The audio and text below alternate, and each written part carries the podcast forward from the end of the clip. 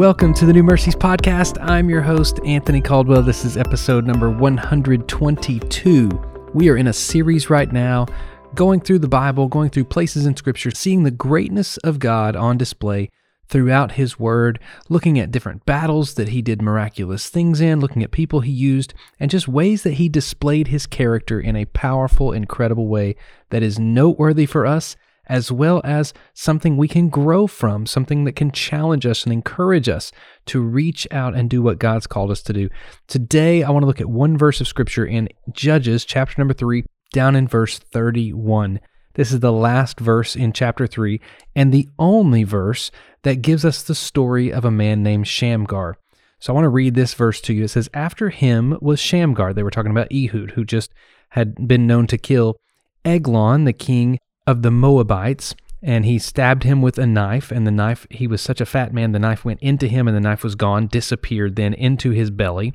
And uh, great story. Go check out that episode 121 from yesterday.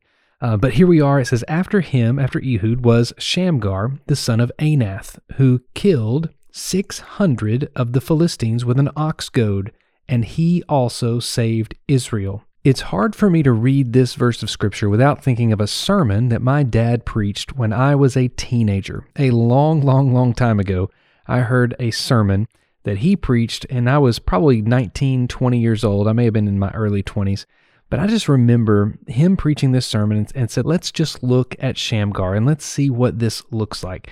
And so he brought out a stick on the stage as he was uh, showing us what an ox goad was. An ox goad is a stick about 10 feet long, and that 10 at the end of that 10 foot long stick was a piece of metal that was sharpened, so kind of a piece of iron or piece of metal that had a sharp edge on it. And what the person would do that was farming with oxen is they would stand behind the plow and they would poke the oxen with this big long stick. And that metal end would make sure and prod along the oxen to keep them going and keep them moving, pulling the plow. And so Shamgar, we think, we believe, because of his story, because of where he's at, and because of what is said of him and what's not said of him, we assume Shamgar is a farmer and he is using oxen in his day to day life. And so the sermon was beautifully laid out. The three points in the sermon stood out to me so much, and honestly, I've used them throughout my whole life. The three points were this start where you are, use what you have, and do the best you can. Shamgar was a farmer, so he started right there where he was. What does he have? He has an ox goad. Okay, so what is he called to do? Well, then do the best you can. He did the best he could with what he had. Now, I don't believe that Shamgar started out as a ninja in his skill sets. I don't think he jumped into the middle of a Philistine camp and started swinging and poking and prodding and using this stick like you would see in a movie. My guess is Shamgar started with one Philistine at a time. So he took one Philistine and he slayed him. And as he did, he then had the courage to take on another and another and another. And it says that he killed 600 of the Philistines with an ox goad. Now, I do think that there was probably some miraculous things that had happened. I think that there was some moments where he had multiples that he was taking out at once. And you could just see that movie scene, right? He's uh, the only one left standing with the bloody ox goad in his hand.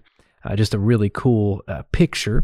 But ultimately, the whole point of this is Shamgar didn't have to bring in a military. Shamgar didn't have to find uh, how to shoot a bow and arrow. He didn't have to figure out how to swing a sword. He was used to an ox goad. That was the weight he was used to, that was the length he was used to. The whole understanding of this one verse, as we see this great judge of Israel, it says that he saved Israel by killing the 600 Philistines with an ox goad. He started where he was. He didn't go to military training school. he didn't go to warrior school and figure out how to hold a shield and hold a sword and go into battle and think about strategic battle plans. He started right there where he was. You know what's interesting about that sermon with those three points? It is really hard for me to find an excuse if I just start where I am, use what I have, and do the best I can.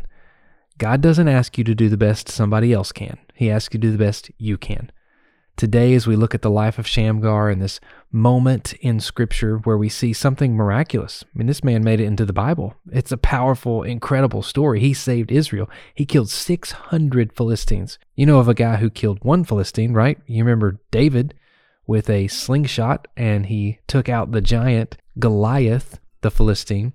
Well, this guy, Shamgar, killed 600 of them with a stick, a pointy stick. He started where he was.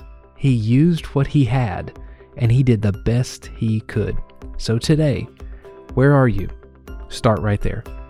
What do you have? Use it. How much effort do you need to give?